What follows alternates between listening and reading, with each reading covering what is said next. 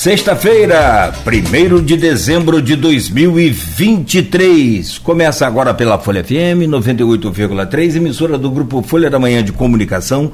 Mais um Folha no Ar. Deixa eu trazer aqui o bom dia do Rodrigo Gonçalves, hoje na bancada com a gente essa semana, e logo a seguir a gente já abre esse programa de hoje aí com os temas anunciados aqui pela gente, para a gente conversar, debater, discutir aqui um pouco sobre é, todos esses temas. Rodrigo Gonçalves, bom dia, prazer tê-lo aqui conosco sempre nesta bancada. Seja bem-vindo. Bom dia, Cláudio. Bom dia, Luiz. Bom dia a todos os ouvintes da Folha FM 98.3. Bom dia também aquelas pessoas que acompanham a gente pelas redes sociais, né, tanto pelo Facebook, quanto pelo YouTube, quanto pelo Instagram. Bom dia especial para aquelas pessoas também que estão fora da nossa cidade acompanhando nosso programa, São João da Barra, São Francisco, São Fidélis, Cardoso, várias outras cidades, e aquelas pessoas também que estão passando pelas rodovias que cortam aqui a nossa região e sintonizaram o rádio com a gente. Então, fica aqui, com certeza vai ser uma manhã de muita informação. Obrigado, Rodrigo. Deixa eu trazer o bom dia do Aloysio Abreu Barbosa, também hoje na bancada com a gente. E já no seu bom dia, meu caro Luiz, eu já vou pedir a gentileza de começar a abrir esse, esse programa de hoje, nesse debate, nesse bate-papo e nessa reunião aqui da bancada, que aliás a gente já falou sobre isso, né? Pelo menos uma vez por mês para a gente interagir desta forma e, claro, com a participação dos nossos seguidores, ouvintes aqui no, no Facebook.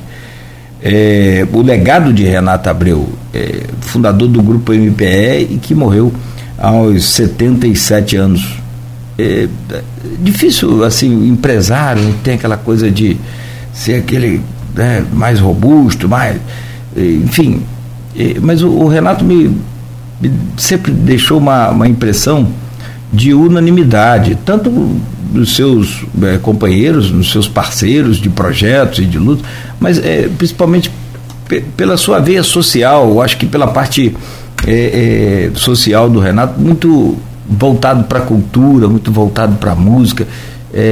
A gente acompanhava também agora os investimentos dele lá em, em São Fidélis, em Pureza, né, é, na área da cultura, com museu, com quadra poliesportiva, enfim.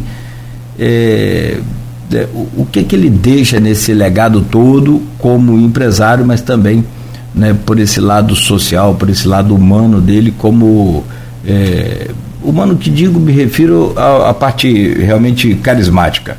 Aloysio, bom dia, bem-vindo ao Folha no Ar mais uma vez. Desculpem. Primeiro, desculpe pelo atraso, que foi culpa minha.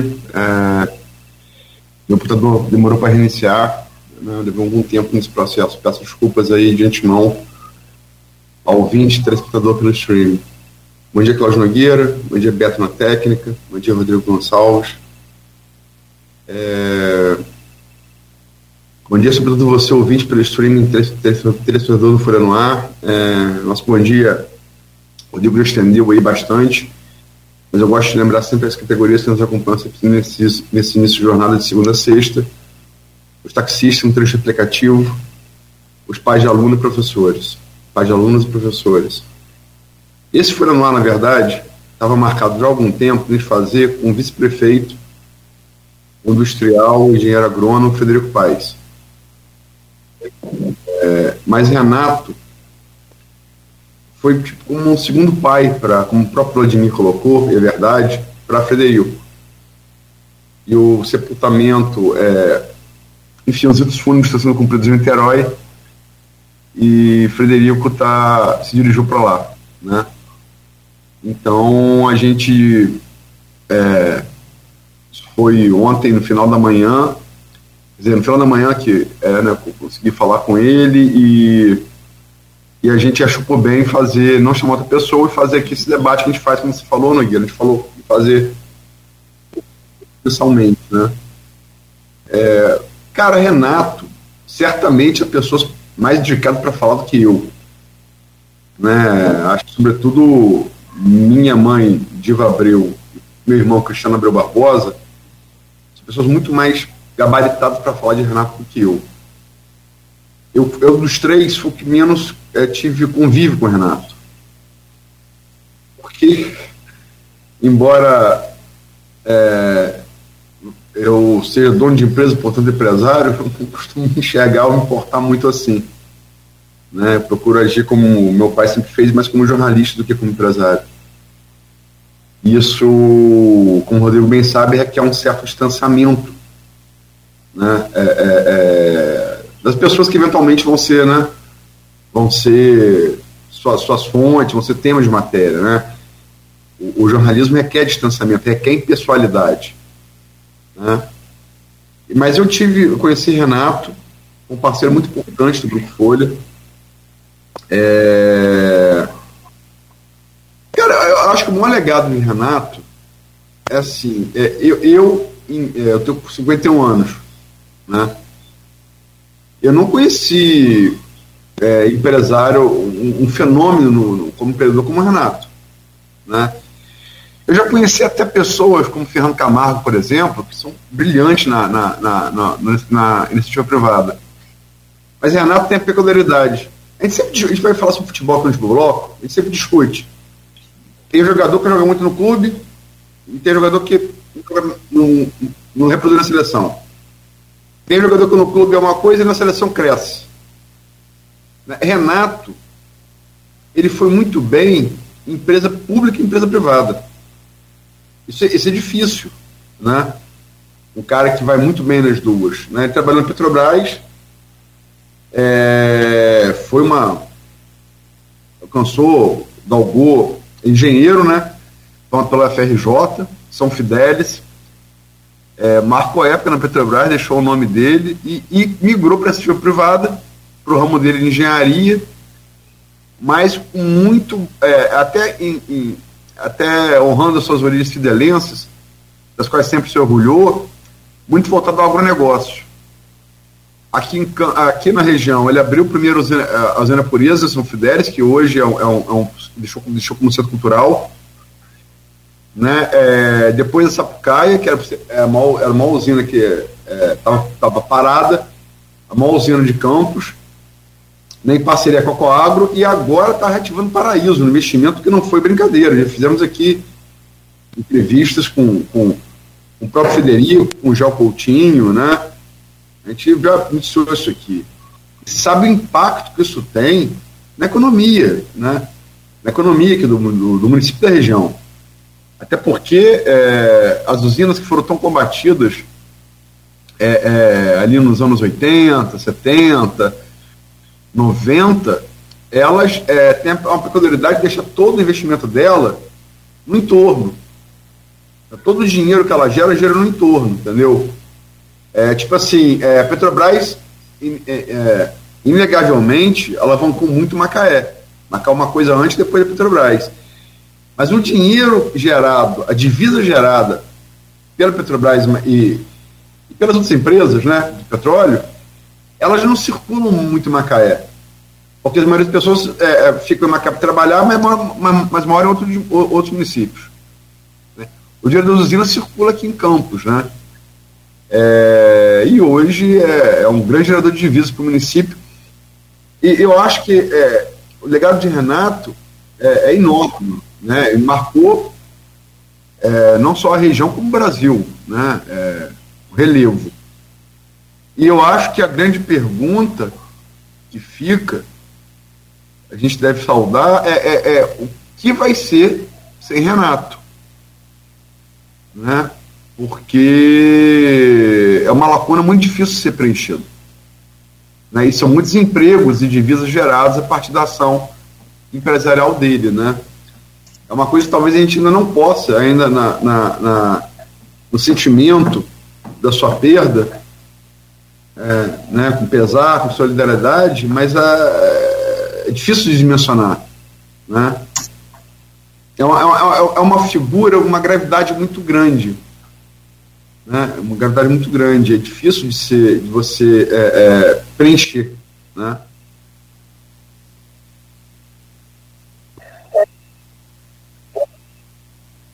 Não, pode ir. Não, ei, você coloca aí uma questão muito interessante, porque o Renato não só ele, ele é, é, passeava muito bem na área pública, como você falou, a gente fica aqui logo comparando, né? Você fala, ah, quem mais que passeia na área pública e na área é, privada também. Você tem vários exemplos de bons empresários em campos que são extremamente eficazes, eficientes também na, na área privada. São extraordinários, crescem. Hoje tem empresários, como o, o próprio Grupo Barcelos, por exemplo, dois é, é, é guerreiros aqui vindos também do interior, né, também assim um pouco semelhante com o, o Renato, que são o Joilson Licínio, mas nunca é, é, flertaram com a área pública.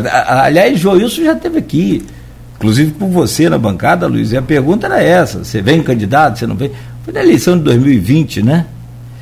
É, antes foi de 2019. 2019 isso, 2019 foi quando ele teve. É, e aí é que você fica assim, não é que ele deixe de ser mais completo, mesmo, não, mas é que a gente não pode analisar isso, não vai fazer juízo de valor disso. Mas é uma, é uma comparação interessante e a gente sempre fica falando aqui, poxa, as boas referências na política, as boas referências na área pública, que a gente sempre cobra, né? A gente sempre pede, ó, você tem outros nomes que a gente pode citar aqui, a gente vai evitar citar para não, não, não pecar e ficar alguém de fora. Mas tem grandes empresários aqui muito bem sucedidos em campos e que a gente sempre cobre aí, você não vem para a política, você não vai atuar na área política. Não, não quero. É uma, é um uma coisa interessante. E, e, o Renato passou muito bem nisso, nessa área, não política, na área pública, né, mais especificamente.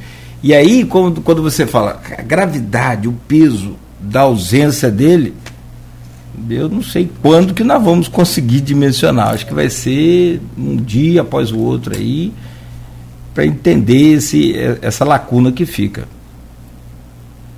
Que por aí a gente vai sentir um pouco o que que que é a falta é, desse empresário muito, muito grande também na área cultural, né, Luiz?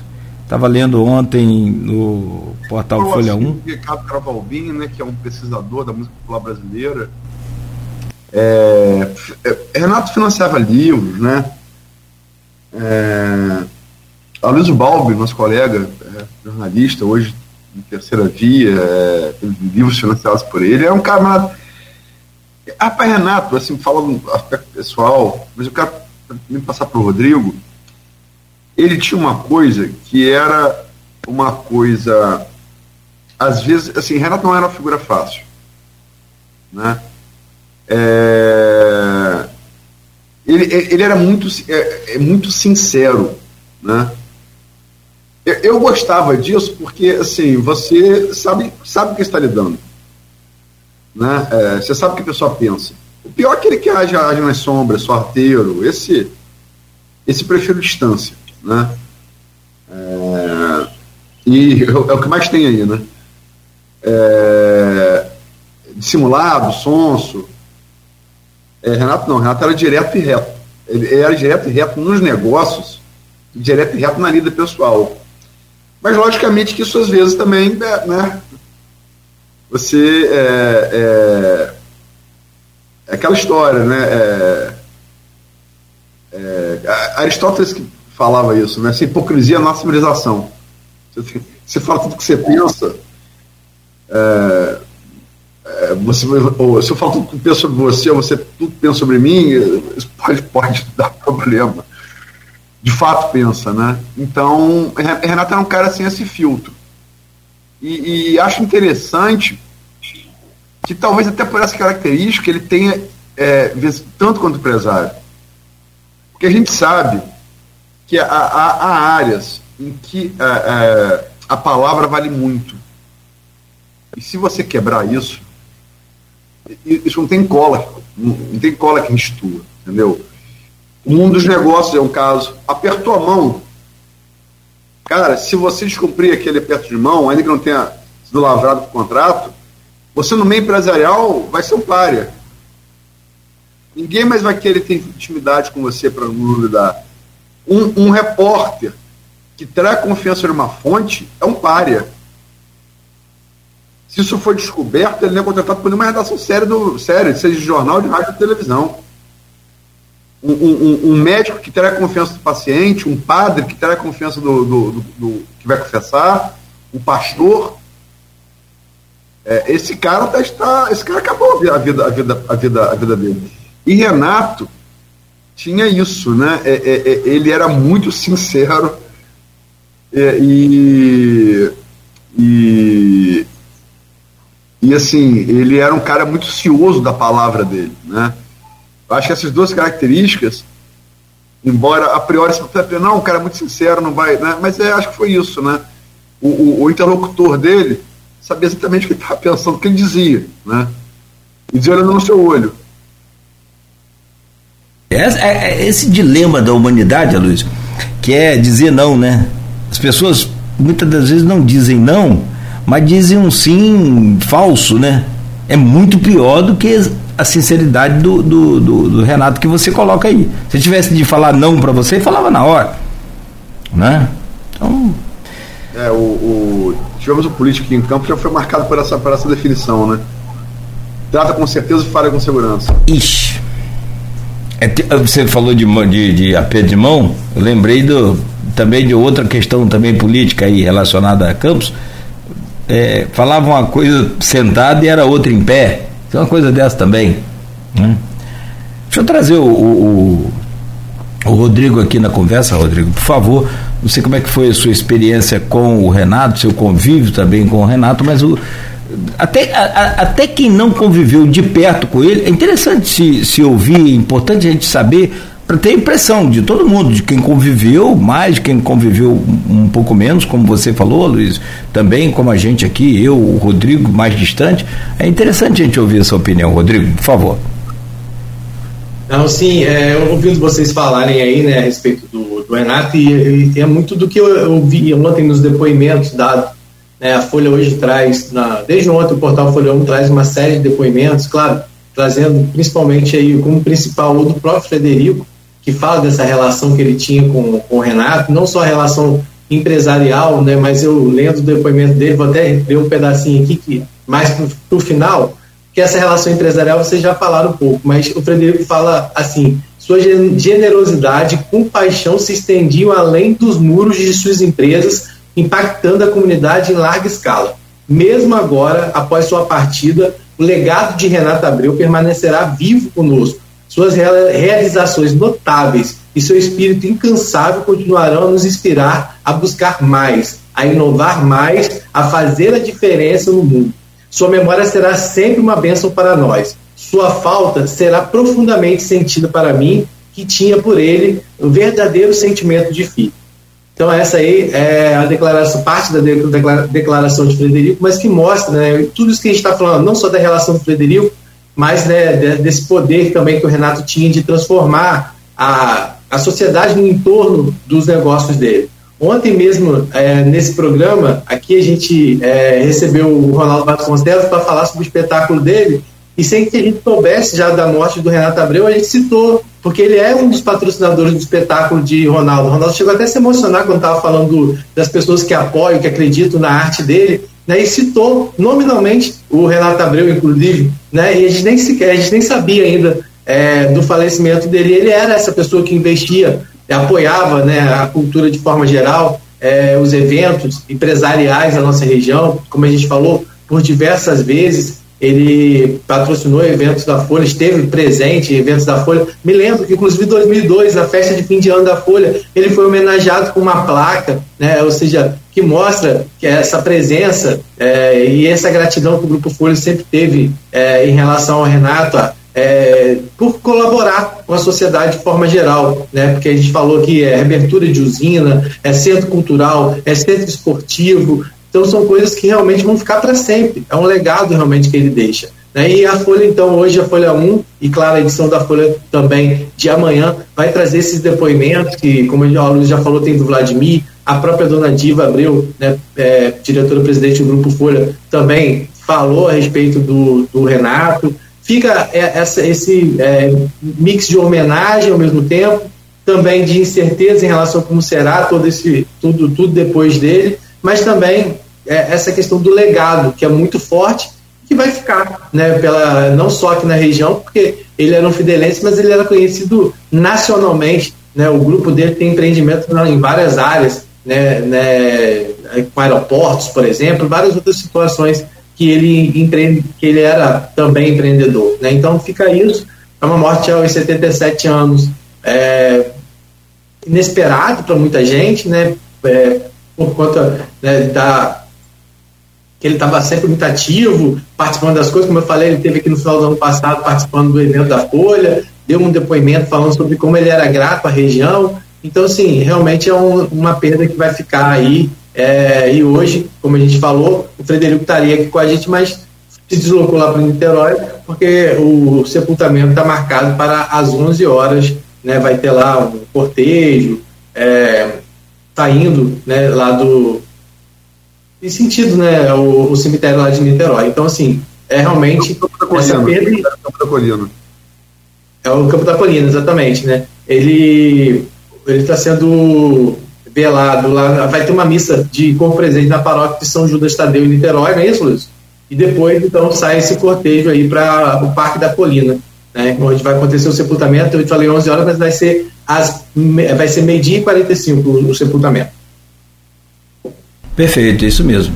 É, e aí tem o, o, o, o registro aqui, que eu queria só trazer é, que eu comentei no começo, e às vezes as pessoas não sabem, mas além de atuar na área de engenharia e agronegócio, Renato abriu tá, agronegócio e engenharia. Eu estava vendo aqui nas mensagens é, cap, é, é, feitas pela sociedade, pelos empresários, vários setores, tem de um lado, por exemplo, CDL, setor produtivo, comercial, empresarial, e do outro lado já vem o, sindicato rural, já vem as Flucan, né? enfim é, é, é, aquilo que a gente falou mais cedo, que a Luísa lembrou primeiro, que ele passeou muito bem por várias áreas.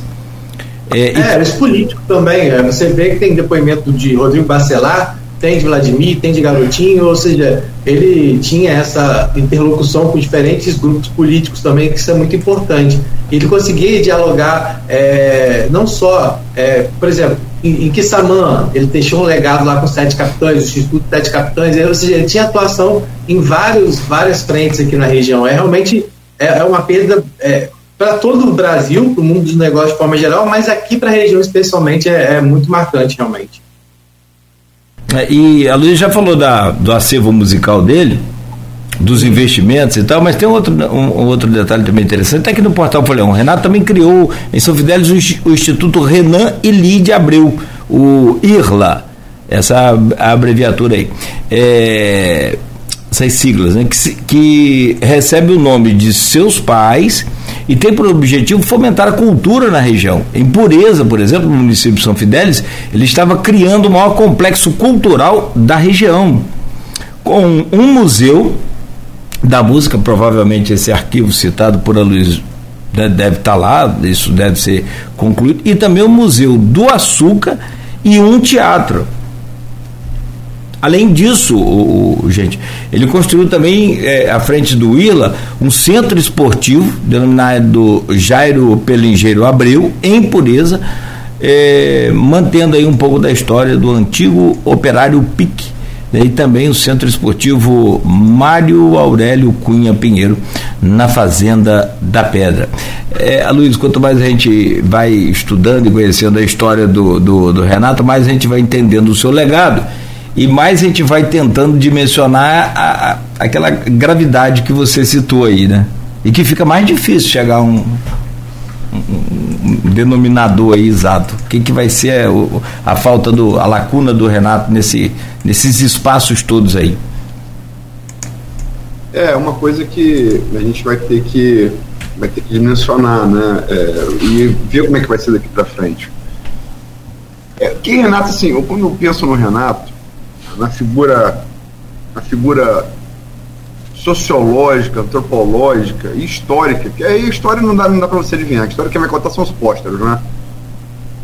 A gente vai saber como, se é que nosso nome vai ser lembrado, como ele vai ser lembrado quando a gente não estiver mais aqui, dizer, ou seja, a gente não vai saber. É, Veríssimo que tem uma, uma definição que é fantástica, né? O Luciano Veríssimo. O nosso velório é o nosso encontro social que a gente mais queria estar presente. A gente está, mas sem consciência disso. Né? A gente quer saber quem chorou, quem quer falar, pô, já foi tarde, né? É, é, e a gente está lá, mas a gente não está não tá ouvindo, não está não tá interagindo, né? É... Renato é um camarada do, do de São Fidélis, é, é 77 anos, né? Ou seja, é um camarada é, dos anos 77 dos anos 40 por 50, não vai dar, vai dar o quê? Vai dar, vai dar 46. Ele nasceu no final. É, 46. Ele nasceu então no final da Segunda Guerra Mundial. É um tipo de cara do pós-guerra, né? É uma geração típica. Minha mãe é dessa geração. É, essa geração de 70, 80 anos, é a geração de Mick Jagger, é a geração de Paul McCartney, é a geração de Chico Buarque, é a geração de Eric Clapton, é a geração é, de Gilberto Gil, é, é uma geração é, muito. É a geração de Martin Scorsese, é a geração do Ridley Scott, é a geração do Robert De Niro. É uma geração, antes de olhar assim, para o mundo, uma geração muito, muito brilhante, né? É, produziu muitos nomes, na, na, na, nomes com brilho em várias áreas, né? É, é o ano, é, assim, guarda, é, é, o ano de Lula, né? Lula tem 78 também, né? É de 45. É, é. Lula é, depende muito de quem julga, né? Depende é. de quem julga. É, Estou falando assim, de áreas, áreas que geram menos, geram menos é, duplicidade de julgamento, né? Ah, sim, sim. É, é, é, Renato é um cara de São Fidélis, ele cresceu, nasceu e cresceu no apogeu da, indústria, da, da agroindústria aqui, aqui em Campos. Né? E viu a decadência. E viu a decadência. É, ele fez, fez a vida dele, engenharia, estatal, abriu empresa privada. Quando ele viu que ele tinha já é, punch, ele tinha envergadura para poder mudar a história que ele conheceu, ele fez isso. Ele resgatou usinas. Então, uma dessas raras pessoas que cresce no meio, um contexto histórico, vê esse contexto alcançar apogeu, alcançar declínio, e é capaz de interferir no contexto e fazer com que esse apogeu ele renasça de novo. Quantas pessoas são capazes de fazer isso? Quantos de nós, quando que é inevitável, vamos todos morrer, né? Quantos de nós vamos olhar para trás e poder dizer que fizemos isso? Renato pôde, né? É, pode, pode não, ele pode. Então acho que é uma coisa é, é, é histórica, é um, é, é, é um ser histórico de um peso histórico pela capacidade de escrever sua própria, não só sua própria história, como a história de uma cidade, de uma região que muito poucas pessoas têm. Né? Muita gente quer, mas muito, muito pouca gente consegue chegar lá. Eu sempre digo, é, todo poeta sonha em mudar o mundo, né? Todo poeta sonha em mudar o mundo. É, quando, na Revolução Russa de 1917, quando as tropas se rebelaram e foram tirar o czar do, do Kremlin, eles gritavam, como enanás, mastiga perdista, o dia está preste burguês. Como enanás, mastiga perdista, o dia está preste burguês serão versos de um poeta com 20 anos chamado Vladimir Mayakovsky. E o cara mudou. Tem, tem gente, cara, que nasce que nasce para mudar o mundo, para alterar a história. A maioria de nós não é capaz disso. Renato foi. Rodrigo, você ia falar alguma coisa? Ou... Não, não, acho que é isso. Acho que a Luz resumiu muito bem e acho que é, esse é o sentimento que a gente é, vê nesse depoimento colocado lá na Folha. Quem não teve oportunidade ainda de, de ir lá dar uma lida, vá, porque é, acho que o que a Luz falou, esse legado também é a visão que, a, que as outras pessoas têm da gente, né? Principalmente aquelas pessoas que conviveram, como você falou, nos diversos setores, de diversos setores políticos, né? Eu acho que é isso, é o legado mesmo, é esse. É, e, a, e a e a torcida, né, que para que todo esse legado é, não seja só uma lembrança, mas que ele possa permanecer é, sendo cultivado, crescido, é, que esse sonho dele possa é, continuar sendo é, sonho e realizações, né, possam continuar sendo aplicados aqui na nossa região, né? Então é isso. Perfeito, muito bom. Meu caro Aloysio, meu caro Rodrigo, a gente fecha então esse bloco e vocês fiquem à vontade, se quiserem, externar aí a, a nossa, eh, os nossos sentimentos, evidente de, de perdas, de perda a todos os familiares.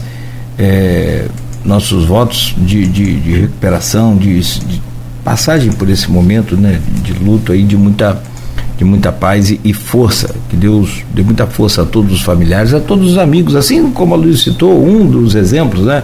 O, o próprio doutor Frederico Paz, o Frederico Paz, vice-prefeito, hoje, presidente da Coagro também, que como, né, mais que amigo, era, era pai, né? Era como se fosse um pai e filho.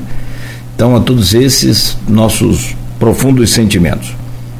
E a gente. É, a, a esposa, né, Maria de Lourdes Maia de Abreu, e a filha Cristiane, que inclusive é, teve com a gente na última feijoada aqui da Folha, né, representando o pai, ela teve com a gente aqui na última feijoada. A gente, claro, né, deixa aí para todos os amigos, familiares, especialmente as duas aí, né, a esposa e a filha, além dos netos, né, e os demais familiares. Lembrado, eu queria fazer isso agora falar de Lourdes e Cristiane, né? nossos sentimentos aí.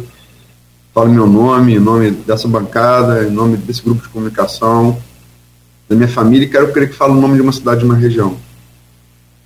Sim, com certeza. É, sem dúvida. São 7 horas e 53 minutos.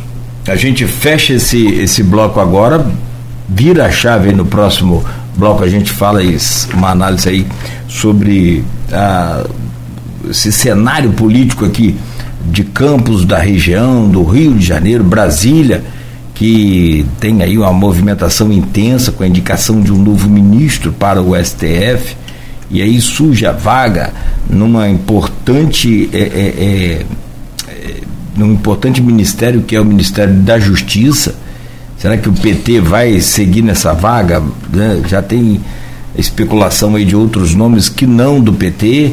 Parece que o PT tem um, um, problema com o próprio governo hoje. Enfim, vamos tentar entender um pouco mais isso, debater um pouco mais essa, esse cenário todo.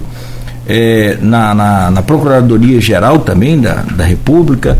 Enfim, a gente fala sobre todos esses temas e para fechar o, o, programa hoje, vamos separar um tempo aqui para a gente falar desse disputadíssimo campeonato brasileiro da de 2023. O Santos do Rei Pelé, que corre sérios riscos também de cair, não está no número mágico e tantas outras coisas, mas como o Clube da, da, da Colina, o Gigante da Colina.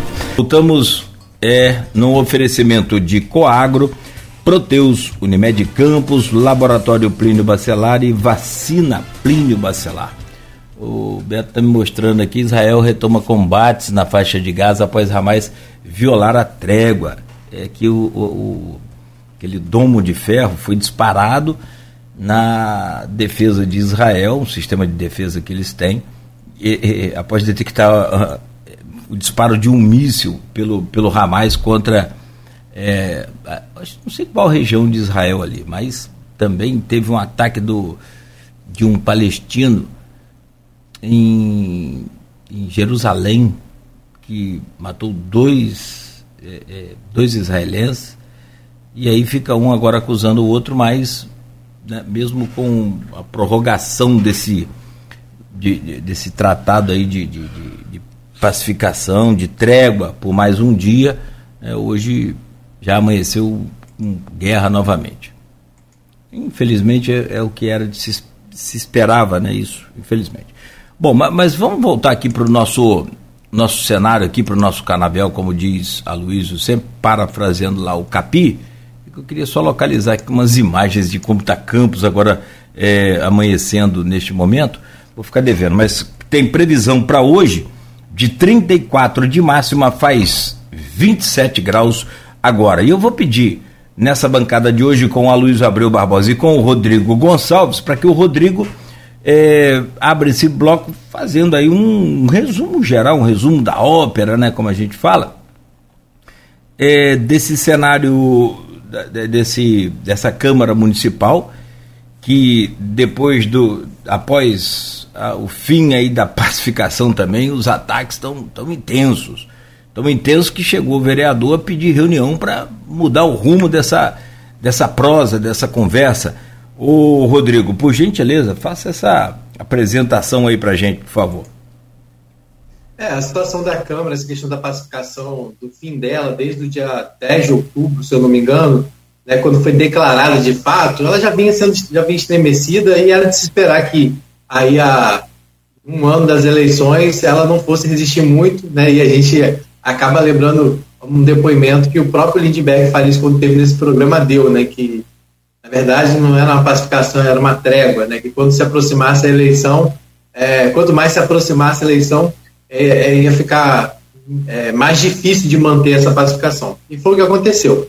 É, antes de falar da Câmara, a gente tem que falar do que aconteceu na terça-feira, né, que também foi o que acabou é, fazendo com que os ânimos ficassem mais alterados na Câmara na mesma terça-feira, que foi aquela operação que a gente deu em primeira mão, é, com a ajuda do nosso amigo Beto aí, que vindo para a rádio antes das seis da manhã, passou lá em frente à casa dos garotinhos na Lapa e viu a movimentação da Polícia Federal a gente deu essa notícia aqui na rádio logo cedo, às sete e pouca. Eu logo postei no portal Folha 1 também. Enquanto a gente estava conversando com o entrevistado Matheus Nicolau, eu estava escrevendo no celular e postando, né? A gente postou, acho que era 7h15 a informação, e depois vieram mais detalhes do que se tratava essa operação do Preve Campos, investiga, investigado um possível rombo de 383 milhões de reais por conta de investimentos considerados fraudulentos, né? uma mudança no perfil de investimentos feito pelo Treve Campos.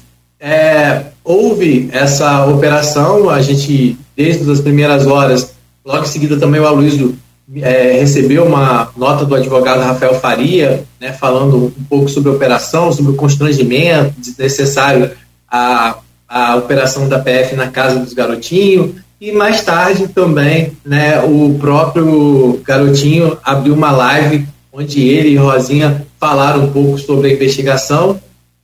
Né, é uma investigação muito complexa, muito grande, que não começou aqui, na verdade ela começou em São Paulo, né, e aí aqui em Campos ela acabou tendo desdobramentos também com a, uma CPI que teve na Câmara, que ajudou também com informações para que essa operação acontecesse. Né?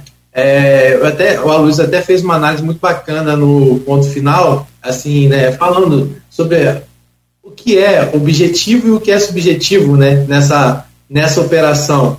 Né, e a gente sabe o, o que, que o, o casal Garotinho, de uma certa forma, tentou responsabilizar que a denúncia é de Rafael, e aí é, voltou a falar do governo Rafael, ou seja, aí foi um discurso que acabou sendo repetido na Câmara né, pelos vereadores da, da base, né, dizendo que como que um vereador, que acabou, um, um, prefeito que acabou com a cidade, denuncia uma situação como tal. É, e é isso, né? Toda vez que há, há algo é, em relação à família Garotinho, ou até mesmo em relação a esse governo, acabam puxando né, o governo Rafael como uma forma de é, tentar justificar né, que agora está melhor do que foi antes, né? E, e muitas vezes acabam é, nem contextualizando direito. Mas é isso acabou refletindo né, na Câmara, né? E, e quem ia na Câmara, por óbvio, é, a oposição iria usar isso para poder falar, afinal, é, o Campos mais uma vez foi parar na capa dos jornais, né? Então é uma questão que as pessoas falam, ah, Campos mais uma vez na capa dos jornais. E aí isso, por um lado, ia ser usado e claro que também né, o grupo da base não ia deixar por menos, e algumas pessoas que foram acompanhar a sessão da Câmara já foram preparados, vamos dizer assim, para um contra-ataque. Né? No, momento que, que, no momento que fossem falar do caso da, da Prev Campos, iriam ter reações, e acabou acontecendo isso na Câmara, no momento em que o Marquinhos Bacelar subiu na tribuna é, após é, uma sessão que já começou bastante tensa, com questionamentos em relação à votação da LDO, né? Quando o Marquinhos começou a falar do Preve Campos, pessoas, algumas pessoas começaram, teve gente que levou lençol, botou lençol na cabeça, é, fez conta que era fantasma, outro gritou que perde, e aí o clima acabou inflamando naquele momento, teve empurra-empurra, e aí a sessão chegou a ser suspensa, e o clima tem sido esse. E aí o Nildo Cardoso subiu na tribuna e falou que né, ele está lá na Câmara desde 2001 e nunca viu uma situação tão problemática, né? não colocou só a, agora a presidência do Marquinhos Bacelar, mas também a presidência do Fábio Ribeiro, que foi marcado por toda aquela confusão da eleição da mesa diretora, que não valeu, depois toda a confusão que precisou da intervenção do Cláudio Castro, para que houvesse uma pacificação. Marquinho Bacelar foi eleito pela segunda vez, né? E veio a tal trégua, que a pacificação que, que durou até 10 de, 10 de é, outubro. Né? E aí na Câmara agora fica essa provocação, uma vez ou outra, por exemplo, aí toda vez que o, o Marquinhos sobe lá, faz declarações em relação a Vladimir, e aí por outro lado, depois aí a base sobe, como o Vladimir também já fez, é, falar, Marquinhos, por que, que você não vem candidato a prefeito? Fica desafiando Marquinhos. Marquinhos também não deixou de responder é, a, a, ao Antônio Garotinho em relação a uma expressão que ele costuma usar muito nas, nas publicações que ele faz, inclusive né, relacionada à família Bacelar, o tal do tic-tac, tic-tac, e o Marquinhos abriu o, o depoimento dele falando que tic-tac, tic-tac foi o barulho do despertador que Antônio Garotinho ouviu com a chegada da Polícia Federal à casa dele. Então, assim, é esse clima que de toma lá da cá que vai ficar. A gente sabe que teve essa reunião, 20 vereadores compareceram a essa reunião, é, falaram né, de tentar maneirar. O próprio Juninho Virgílio, que tem um grupo muito acalorado, que vai lá acompanhar as sessões, que ele diz que são companheiros, que são amigos, é, pediu ao seu público que vá, que respeite a fala do, do vereador. O que está acontecendo? Não é proibido, é, depois que o vereador fala, é, quem quiser aplaudir, quem quiser vaiar, isso é, em nenhum momento foi tirado o direito das pessoas fazerem isso de quem acompanha a sessão na Câmara. Né? Pelo menos é o que é dito lá pelos próprios vereadores. O problema é que muitas vezes, enquanto o vereador está falando, ficam aquelas pessoas gritando. No meio da fala do vereador, ih, que é isso? Aquela coisa, aquela zoada de quinta série. E aí, como tem vereador, tem é, apoiadores de um lado, tem apoiadores de outro, acaba virando aquela guerra e sai do controle. Então, ah, o que, que foi sugerido nessa reunião dos 20 vereadores? Que aquele, é, aquela pessoa que desrespeitar o vereador durante a palavra e for colocado para fora do plenário, que ele fique proibido de, durante um tempo, voltar à Câmara para participar das sessões. Foi a forma que eles encontraram, né?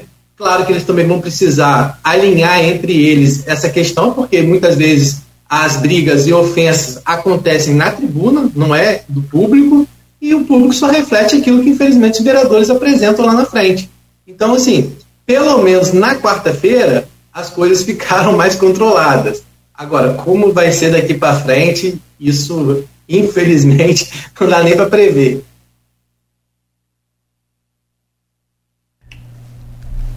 Cláudio? é, é, não, desculpa, eu pensei que meu microfone estava fechado, desculpa, eu fui ver aqui para. Mas lá, Luiz. Não. Mas eu queria que você falasse um pouco sobre isso, que eu achei muito interessante. Tá me ouvindo? Você Vocês... do, do ponto final. É, sobre isso, porque. Você me ouve, Rodrigo? Falar que ah, porque, foi, porque foi Rafael que denunciou. Mas, ó, por óbvio, se Rafael era o sucessor de Rosinha e todos esses investimentos aconteceram no final do governo dela, depois que já, no apagar das luzes, por óbvio, quem assume tem a obrigação de, de ver o que aconteceu, né? É, eu acho, em relação a isso, é, é, porque isso tem uma especulação, né, é, sobre a operação. É, por que que tão tanto tempo depois? É uma pergunta que muita gente fez, sobretudo não só a gente ligada ao governo, Nogueira, tudo ok? Desculpa aí, perdão, o sistema aqui travou, me perdoe, tá? Mas, boa, ótimo, é, Luiz, por favor. Não, o Rodrigo soube conduzir, ah, conduzir bem. É claro. Ah. Tá, mas me perdoe aqui, foi, foi, foi o sistema que não foi o, é, aquele probleminha entre o banco, o banco e o computador, não. De, de, pelo menos dessa vez não. Não, tranquilo, eu também tive problemas no início, os problemas acontecem. É, é, muito especulou. Por que, que a operação agora? Que são fatos de 2016. Por que a operação teria se dado agora? Aí tem que se lembrar também que teve a operação já em 2018, né, que foi na, inclusive na sede Prévio Campos. Eu acho o seguinte, é, que Rafael não fez o bom governo, isso não é um opositor político, nem nenhum jornalista que, que vai dizer. Rafael foi eleito em 2016, uma votação consagradora ainda no primeiro turno. Né? ele foi eleito por 151.462 votos. Vou repetir: 151.462. E na tentativa de se reeleger em 2020, quatro anos depois, ele teve só, só 13.530 votos. Em quatro anos, ele perdeu quase 138 mil votos. Esse juízo que eu vi soberano do eleitor na urna, está claro, o Rafael não fez bom governo. Quem faz bom governo não perde esse, bando de votos quatro anos. Não é um radialista, um jornalista, um, um político, é, é, é, a população, é o juiz soberano do eleitor. Ponto, não fez bom governo. É, daí, isso, isso não entendeu o objetivo. Porque o juízo popular é soberano. Não formou, não formou prefeito. Vai discutir, é, vai discutir porque ah, não, é, os royalties estavam em queda tal, papá, realmente é verdade. Primeira vez desde, desde, o início dos anos 2000 que é, o campus teve pé zerada, participação especial, zerada. Isso nunca tinha acontecido antes. Aconteceu com o Rafael. Agora é aquela coisa do filósofo, filósofo espanhol Ortega Gasset, né, cara? O homem ele suas circunstâncias. Né? É, enfim, como, como, é que vai dizer que Vladimir ligou pro, pro para Putin, ô Xará, invade a Ucrânia aí, recebi a pindaíba aqui, uma folha, duas folhas atrasadas, e preciso. Você não combina isso com Putin, combinar. Vou combinar que você não combina isso com Putin. Né? não dá para combinar. Né? Então, essa é a fortuna, como a Cajal sempre falava. Sorrir para um e não sorrir para outro.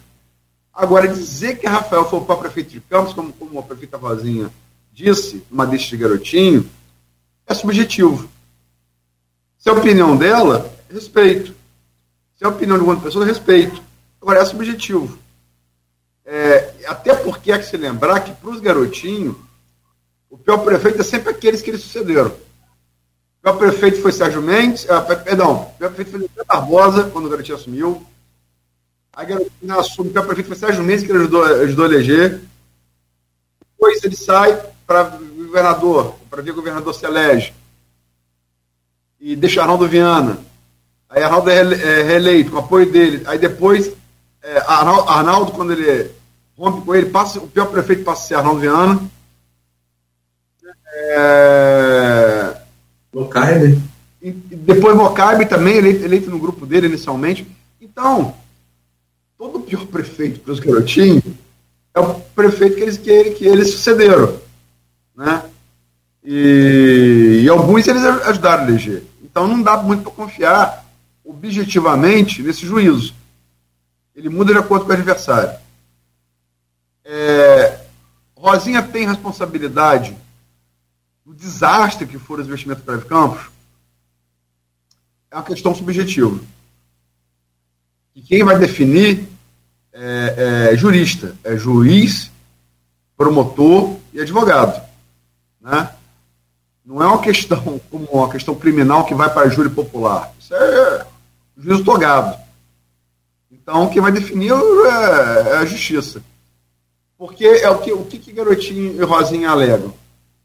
Ah, é, ela indicou e deu prejuízo. Ela não tem responsabilidade. Ela por indicar alguém aparentemente, como eles falaram, sublinharam várias vezes o aparentemente competente, o aparentemente, né? É, porque aparentemente está dizendo, subjetivo, né? Também é subjetivo.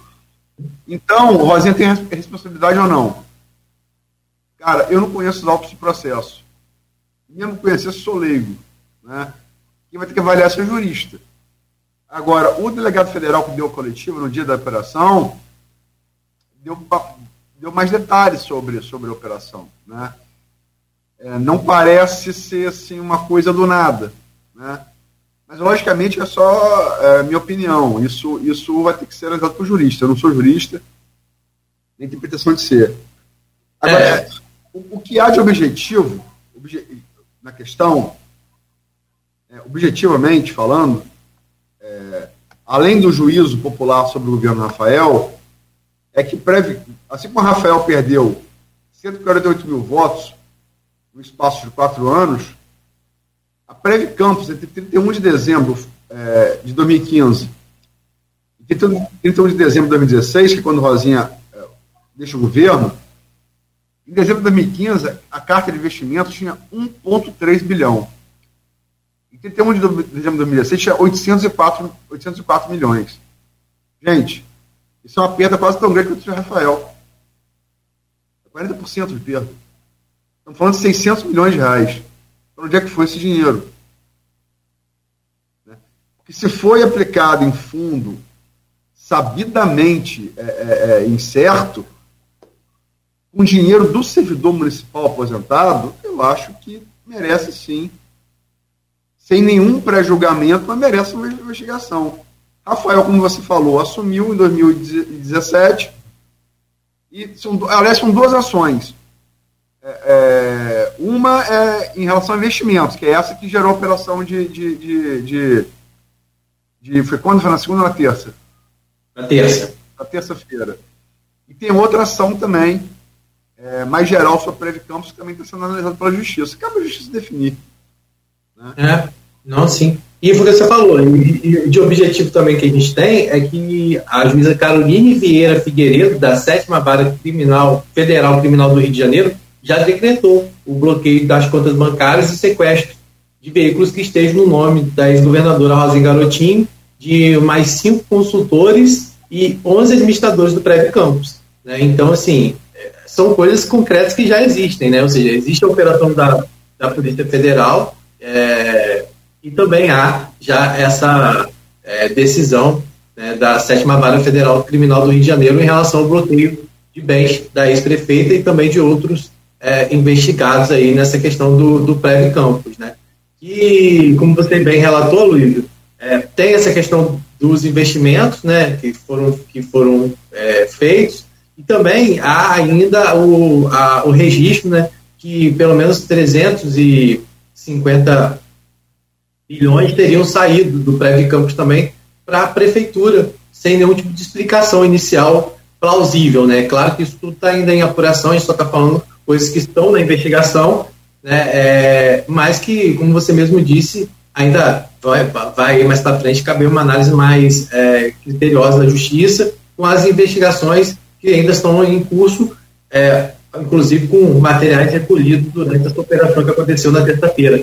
Não só na casa é, de Garotinho e Rosinha na Lapa, tradicional casa da Lapa, mas também os policiais estiveram no apartamento que é ligado ao, aos ex-governadores no Flamengo, no Rio de Janeiro, e tiveram também outros 16 endereços, né, além de Campos, São Paulo, capital, né, e também Santos, onde ficaria a empresa responsável por fazer essa, vamos dizer assim, essa interlocução na compra desses títulos considerados públicos. É, só comentar o que você falou, vou comentar o que você falou em relação à Câmara. É, outra coisa, é, ainda que a Rafael tivesse ido para prefeito do Estado de Campos, ainda que isso fosse objetivo, que não é, é o que é objetivo que ele foi prefeito ruim, isso é objetivo pelo juízo popular. Isso não invalida a denúncia dele. Não a priori. Né? Não a priori. É, não, não, não, necessariamente. Porque, tipo assim, é, é, Nogueira faz uma acusação a, a Aloysio. E Aloysio responde atacando Nogueira. Isso não é argumento, isso é falácia. É, você ataca o denunciante para poder desmerecer a denúncia. Isso é falácia. A defesa é o ataque, né, nesse caso. É, isso é sofisma. É. Isso está lá desde os gregos antigos, isso é mais velho que o sul, isso é anticristo. Desde Aristóteles, entendeu? É, é, é, é, falácia. Isso é um argumento falacioso, entendeu? O, o, o que vai dizer se a denúncia é verdadeira ou não é a investigação. E aí sim, se a denunciação for, for caluniosa, que responda também por isso. Né? A Luísa acusa Nogueira e a Luísa é, Nogueira demonstra que a acusação não procede, a Luísa não consegue. Porque o longe da prova acaba que acusa. Né? Nogueira depois tem que responder por isso. Ou a Luísa, perdão. A Luísa acusa Nogueira, não prova, a Luísa tem que responder por isso. Né? Civil criminalmente. É assim que é na democracia. Só em relação à Câmara, para terminar esse bloco, passar para o próximo, não sei se você quer falar mais uma coisa, Rodrigo. Eu, eu, eu, assim, a Câmara, e você é, tem feito a cobertura direta lá, do presenciado, é, alerta de Nildo, que Nildo era, era da, da oposição, foi para o governo né, e tal. É, e ninguém nesse jogo dá ponto sem nó. Né? É, está coberto de razão. Coberto de razão. A, a, imagem da Câmara, você, você, sabe disso, você conversa com colegas que vão cobrir Câmara, mas a Câmara é muito ruim é, com a população. Isso, isso dito em pesquisa quando é pelo próprio Bacelar. A, a saber a, a, a. Ai, meu Deus, é o. A Iguape de julho. Uhum. A imagem do governo tá muito. da Câmara está muito ruim, justamente por conta de, de, dessas coisas. Pô, é, é água, água de esgoto, megafone, é ataque à honra pessoal um de outro, é insinuação de conotação sexual, um negócio tão baixo, cara, de um lado e do outro. Tão baixo. Sinceramente, cara, parlamento, né? Há que você tem um pouco mais. Eu acho que é, oposição e situação, situação e oposição. A gente está falando aqui de Renato no, no, bloco anterior, do legado. Que legado essa Câmara quer deixar? Até porque tem, tem uma eleição aí. Se o Juan Rafael for julgado, temos aí julgamento popular aí daqui, da, daqui a. Dez meses. Nem dez meses, que não conta, que é dia três. Uhum. É, é, nove meses. É. Que é pouco mais de nove meses. Dez meses, dez meses, é pouco mais de dez meses. Alguns mais dez meses, é. Não. É, né? Dez meses, é 4 de dezembro. É. é. Então vamos, vamos ter julgamento popular.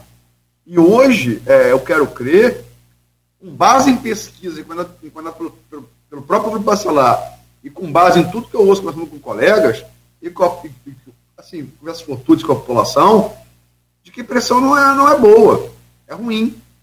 E com todo respeito, tem que ser mesmo, porque o nível tem sido muito, muito baixo.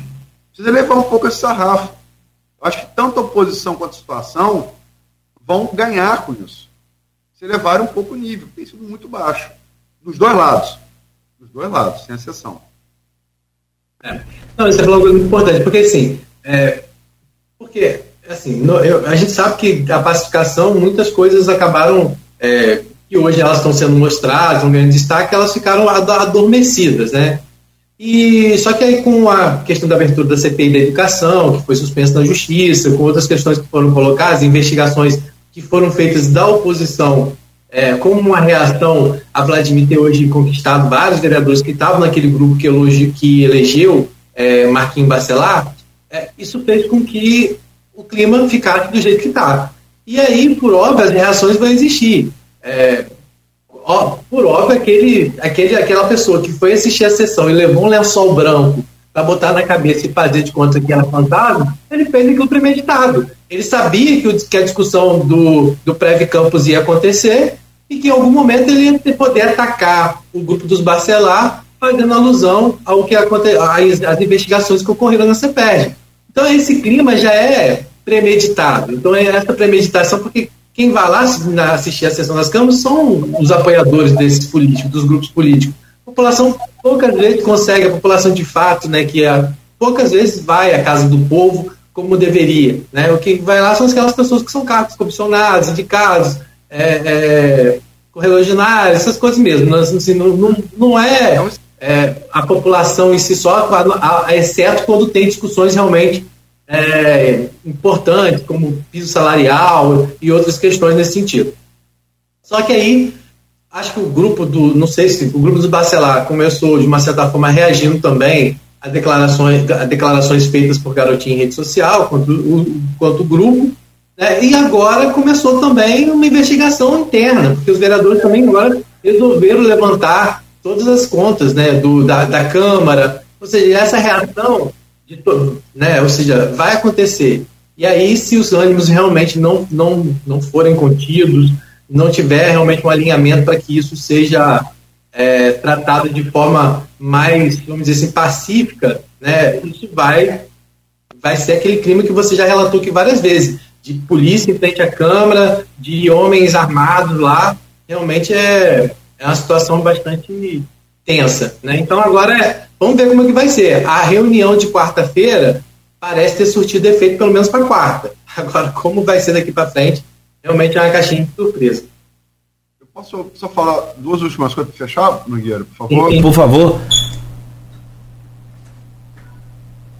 Vai lá, Luiz. Sim. Tá danado hoje aqui, hein? Ah, tá é, aí. Tá. Oxe, para aí. Vai voltar agora. Voltou. Obrigado. Voltou, não voltou, voltou. Então vai. Essas duas coisas para fechar. É, é, a primeira é, é tá, você falou da, da retomada do, das ações bélicas entre Hamas e, e, Israel, né? É, sim. Um acusando o outro, atentado palestino contra israelenses, foguetes teriam sido lançados, enfim. Israel parte para dentro de novo. É, enfim, é, ninguém deseja guerra. Ninguém deseja guerra. Só um louco deseja guerra. É, guerra de fato, né? Mas, se guerra houver, existem leis que regram a guerra. As convenções de Genebra como o prisioneiro deve ser tratado, que tipo de ações você pode ou não pode fazer com a população civil. O problema maior, no caso de Israel e Hamas, não está nem na guerra, que é indesejada por óbvio. Está nos dois lados não, não respeitarem as leis de guerra. Baterem abaixo da linha da cintura. O problema da Câmara, mal comparando, não é haver enfrentamento. Por óbvio, o parlamento é lugar para isso mesmo. O problema são as leis, o limite do decoro,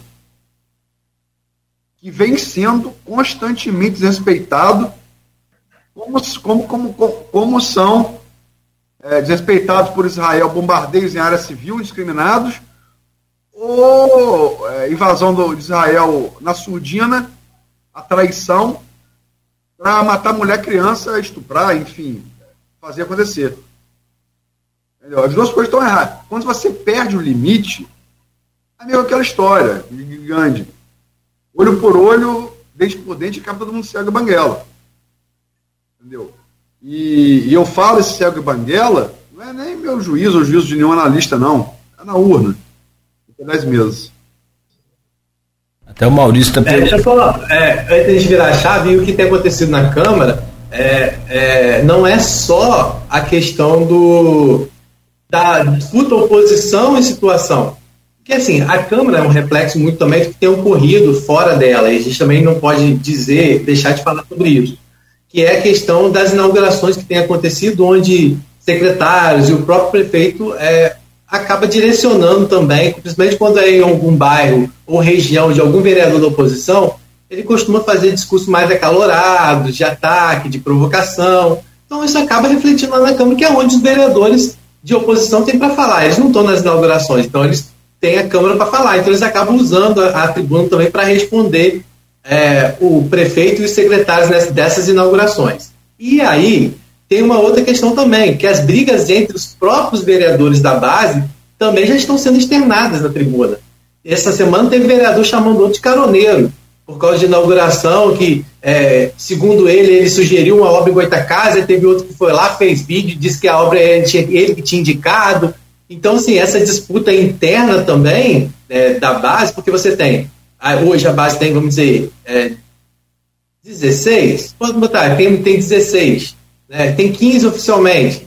Né, é, na base, além desses 15 vereadores, tem todos os líderes de comunitários, é, superintendente de bairro, tem os secretários.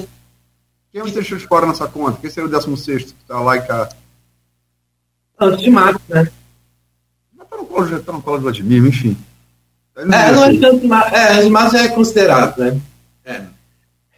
Aí. Gilberto, aí Gomes, Gilberto Gomes estava certo. É. E aí, você viu que eu te mandei, Luiz, no, no, no privado, no WhatsApp? Dá uma olhada aí. É, depois o Rodrigo reclama que ele toma uns, uns esbregue aí. É uma informação que ele já tinha em primeira mão, mas, ah, tá. é, mas a gente estava esperando a concretização e por isso que eu passei para ele. É, então, mas aí já está. É, já está acontecendo já essa, vamos dizer assim, essa disputa interna, né? Porque é muita gente também na base aí querendo estar tá na Câmara. Quem está lá não quer sair, tem várias outras pessoas querendo entrar. Então essas brigas estão acontecendo muito também. É uma coisa que o prefeito vai ter que administrar, o grupo vai ter que administrar, porque já está nessa onda aí. Tem caroneiro, é um chamando de caroneiro e, e, os, já tivemos, inclusive, enfrentamentos é, na, lá de um levantar, apontar o dedo na cara do outro sendo os dois da base. Então é algo ainda que a Câmara também vai precisar estar tá aí administrando.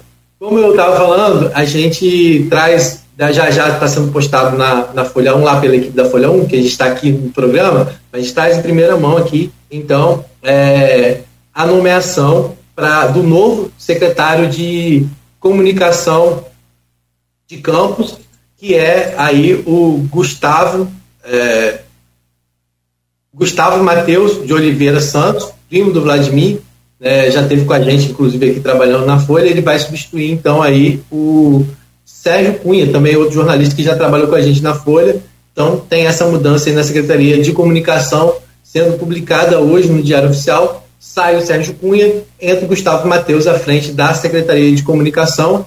Eu ainda não tenho muitos detalhes a respeito dessa movimentação, não sei se o Aloysio tem alguma coisa a acrescentar nesse sentido pouco acrescentar, desejar sorte, Gustavo. É, é, Sérgio Cunha é, sai um excelente jornalista. Né? É, sai uma, na verdade, sai uma cria da Folha, entre uma cria da Folha. E para não falar que a cria da Folha é só no governo, a comunicação da Alerj é comandada por uma cria da Folha Cristina Bastos. Sim. Ou seja, a Folha tem uma certa relevância em formar quadros, né? formar quadros. Desejo sucesso, Gustavo, e boa sorte, Sérgio Cunha. O Cunha vem candidato, não, né? Eu quero crer que não. Não, eu também não sei. Eu estou perguntando, talvez vocês tenham essa informação. Não, eu também acho não. que não. Tá. certeza que não.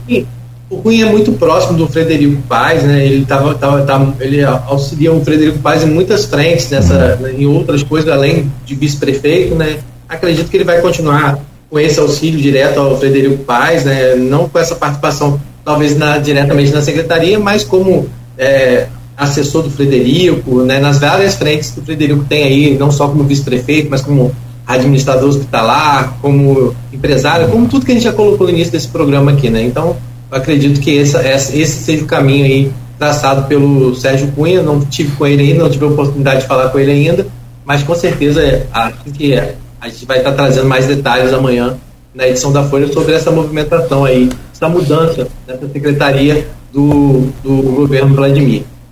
É, a gente tem aqui, é, acho que a gente pode pular um pouco da, da política estadual já para a política federal, para o cenário nacional, né, Luiz? Porque a gente tem o, o STF com umas movimentações interessantes, não só para a indicação de Dino, mas até por uma questão de, do que você falou mais cedo, né, a gente teve aí também uma decisão importante no STF essa semana, né, que acho que vale a gente comentar para aquelas pessoas que acompanham a gente aqui.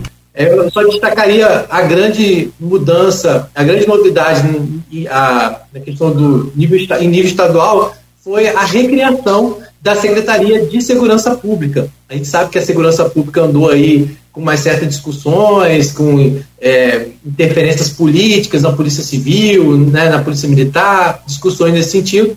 E o governador Cláudio Castro, então, essa semana, resolveu, depois de quatro anos, recriar a Secretaria de Segurança Pública. Né? Então, isso é, é, acho que foi a grande movimentação dessa semana, pelo menos assim, no governo do Estado. Né? Foi essa a recriação dessa secretaria é, então, é só para a gente destacar, mas aí em relação à política nacional, a indicação do Flávio Dino, né, e também outras movimentações, eu peço até que o Aloysio fale um pouco mais sobre isso, que ele tem acompanhado melhor do que eu até essas discussões. Ao microfone, por favor. Desculpa, o cachorro da rua começou a latir, eu trazer o microfone. É, eu ia acabar passando por isso. Mas é, vamos lá, rapidamente. É... Flávio Dino ainda é uma surpresa. Agora, ele não é do PT, nunca foi do PT. Flávio Dino era do PC, PC do B, passou para o PSB, né? É, nunca foi do PT. É, é, é um juiz é, federal, concursado, é, que lavou a magistratura para se tornar político, é, foi eleito governador do Maranhão, fez bons, bons governos no Maranhão, ele é senador, ele é senador, né? Estava licenciado para ocupar o cargo de, de, ministro da Justiça e da Segurança. Eu acho que tem pouca surpresa em relação ao Flávio Dino, né? Pouca surpresa em relação ao Flávio Dino. É, Dino, ele, ele passou a ser, desde que ele assumiu a, o ministério, é uma espécie de antípota da, da extrema-direita. Né? Porque ele responde ele, ele, ele, ele paga recibo. Ele responde aos delírios, muitas vezes fake news da, da extrema esquerda, com deboche. Não extrema esquerda, não, perdão, extrema direita, com deboche. E isso tem irritado profundamente os bolsonaristas. Ele é, debo... e é habilidoso esse debochado. Ser debochado tem que, tem que saber fazer também, né? Uhum.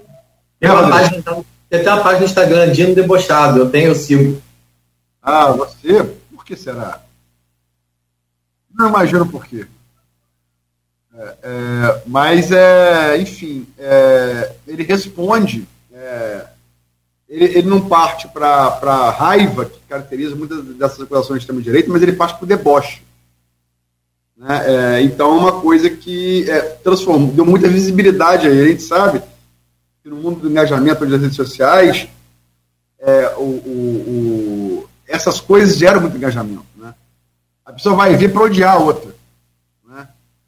Então, é, e como ele disse agora, eu acho bom que seja assim, visto a roupa que o presidente Lula manda. Vestir a roupa de ministro, agora vou vestir a roupa de, de a toga de ministro supremo. Tem que passar pelo Senado, por óbvio, né?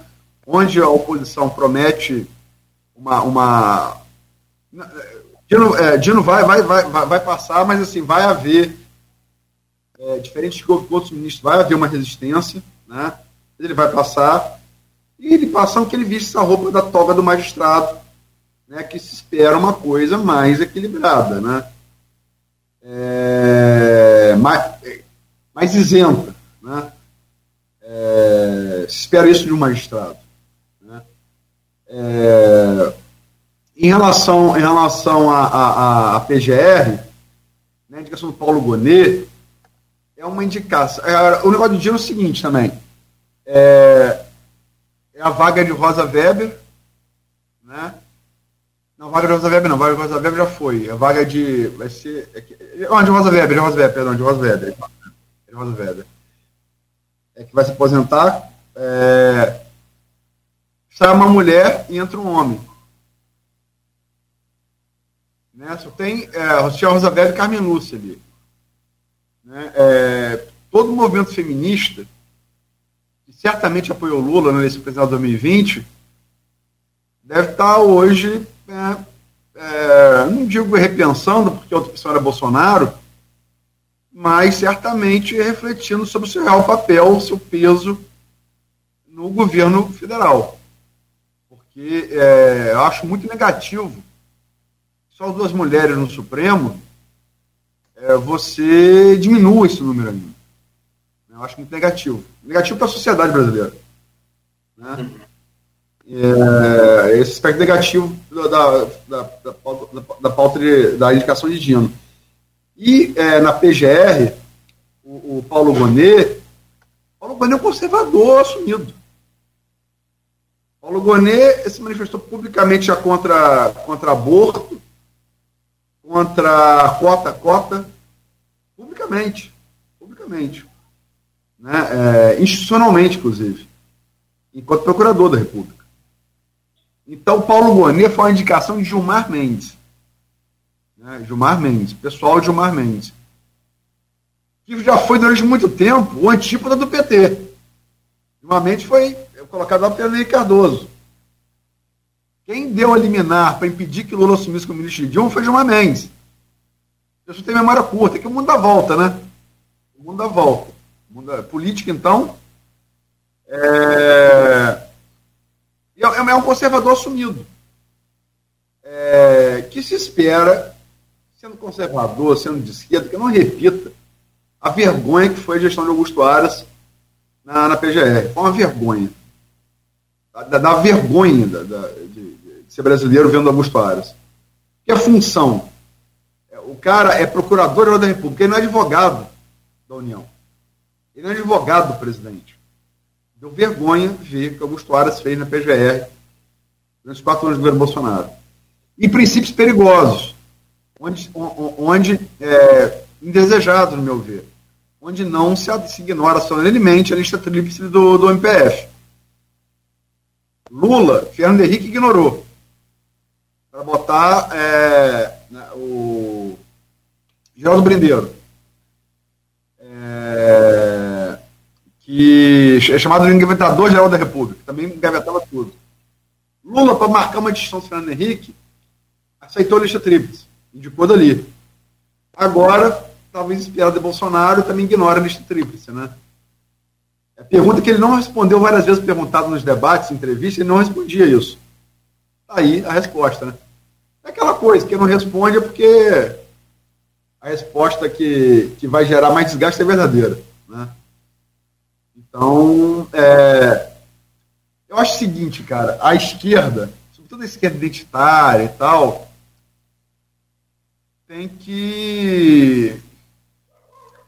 São, são, são, são dois pontos. A, a esquerda identitária, que apoiou Lula majoritariamente, tem que crescer. Tem que aprender que o mundo não é, não é do, o mundo real, não é dos nossos ideais. É, é, o mundo é, é aquele real. Né? É o mundo, é a real política, como diria Bismarck. Né? Jogo jogado. Lula está sendo pragmático.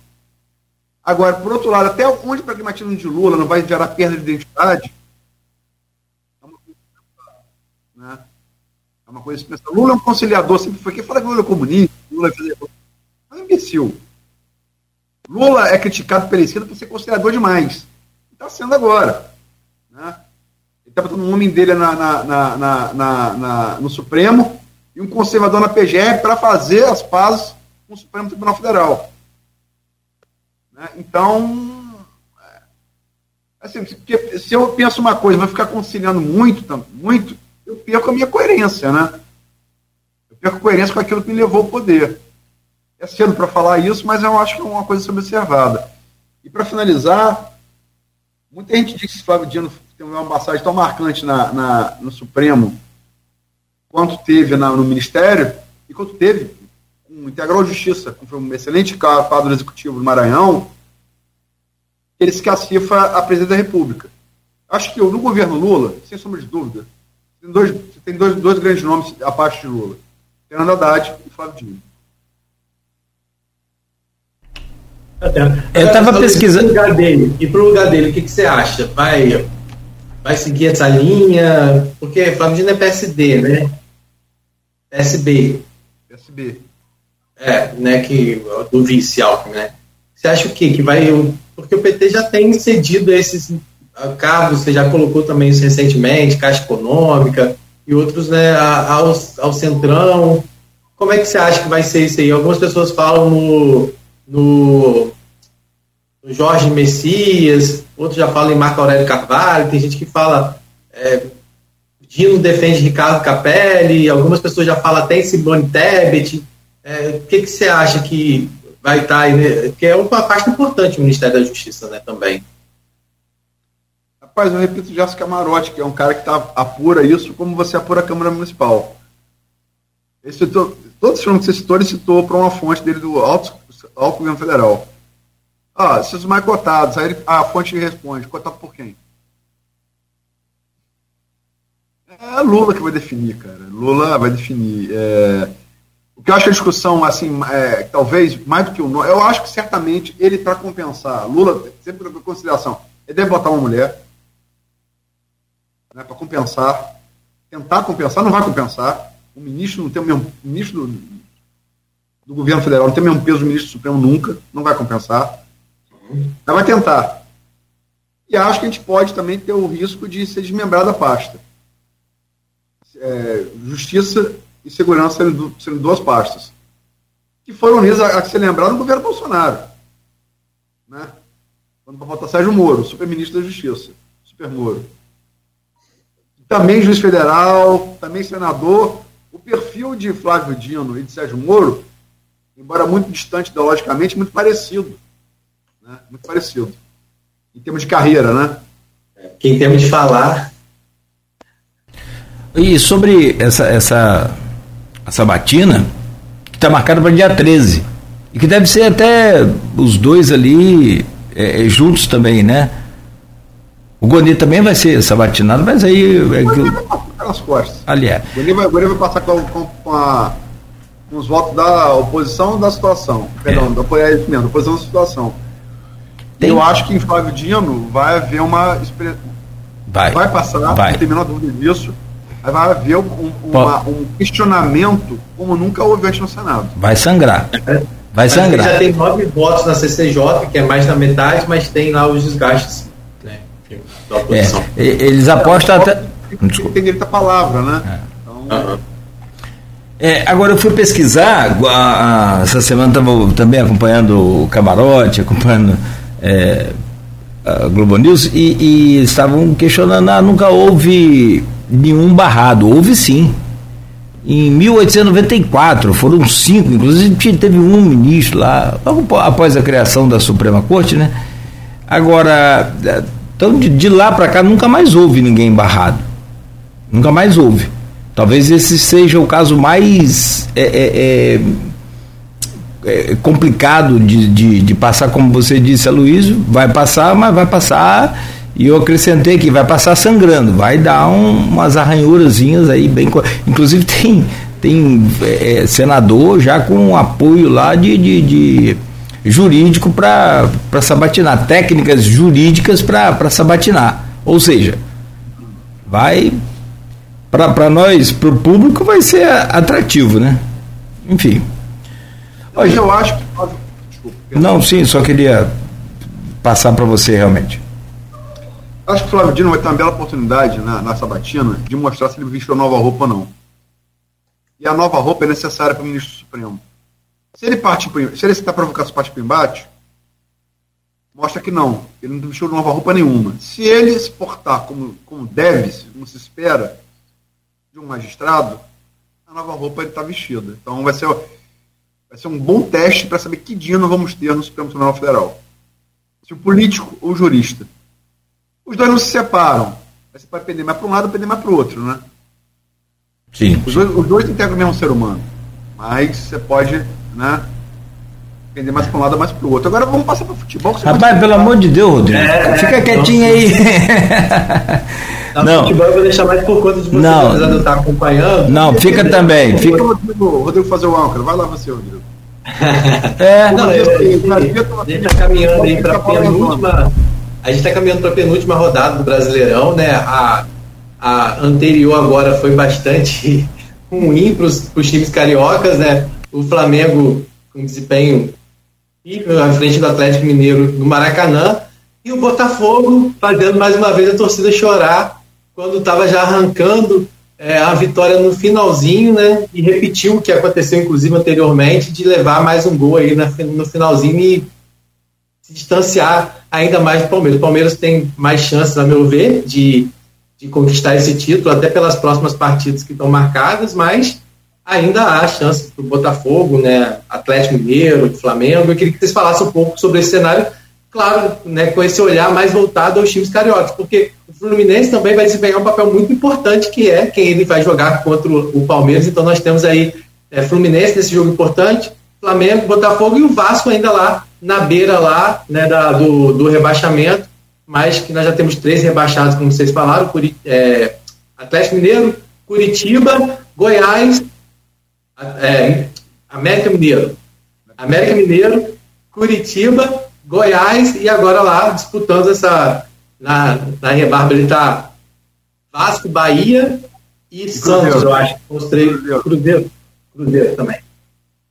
E aí, queria que vocês falassem um pouco mais relacionado a essa questão do, dos times cariocas, como que vocês avaliam aí. A Luz já disse lá no grupo que o Flamengo não merecia mesmo esse título. Eu queria que ele até falasse um pouco mais sobre isso. Mas eu, eu vou abrir discordando respeitosamente no Nogueira. Acho que o Brasileiro acabou o campeão Palmeiras. Eu acho que é nesse domingo já, matematicamente. Acho que não tem mais. Eu vou falar a verdade.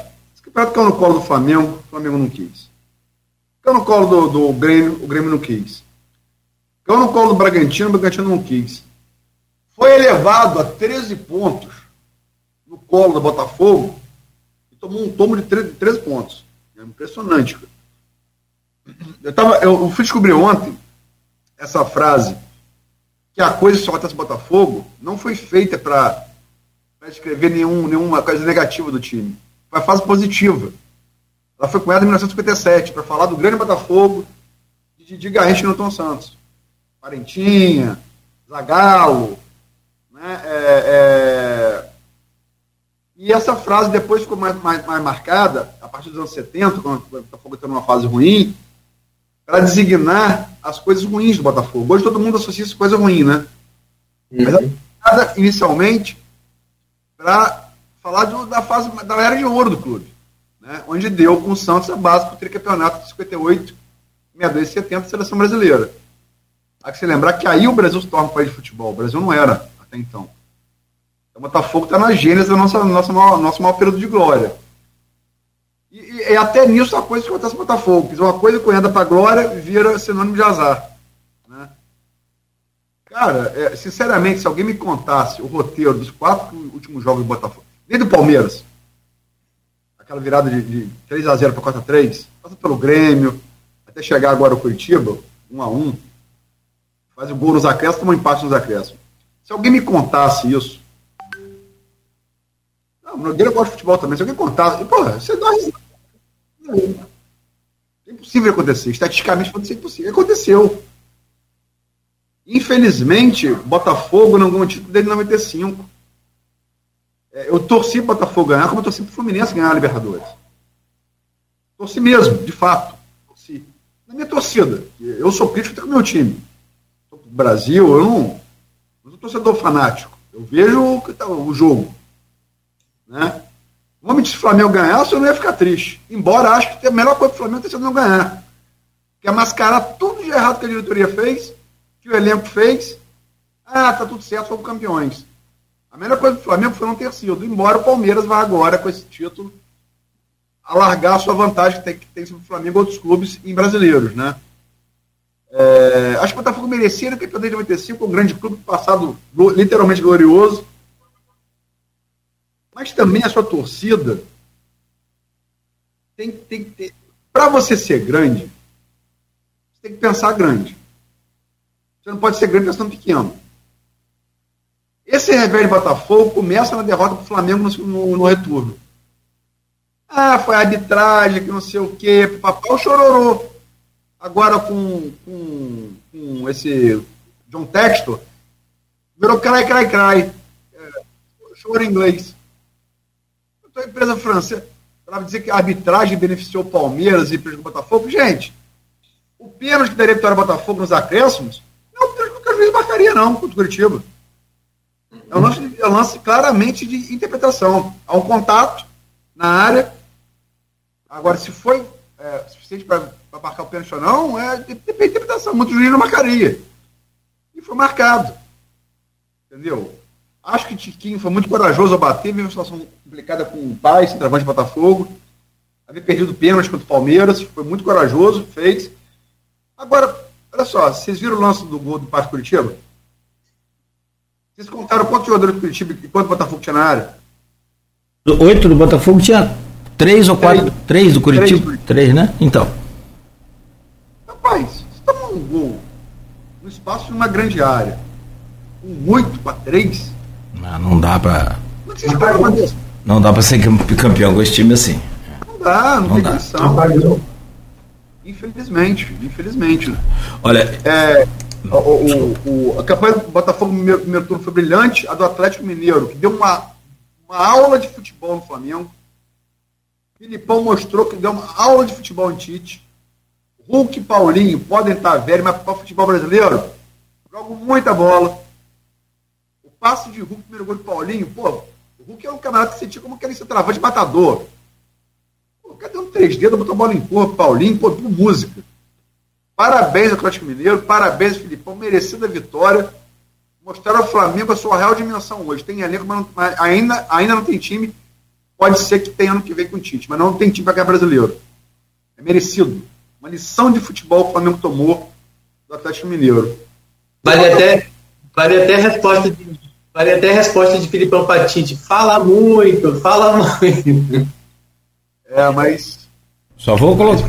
Ah. Vale futebol, desculpa, Nogueira. Não, eu só quero eu colocar quero aqui. Não, o que eu quero saber de Nogueira é: o Fluminense vai entregar agora é, pro Palmeiras ou não vai?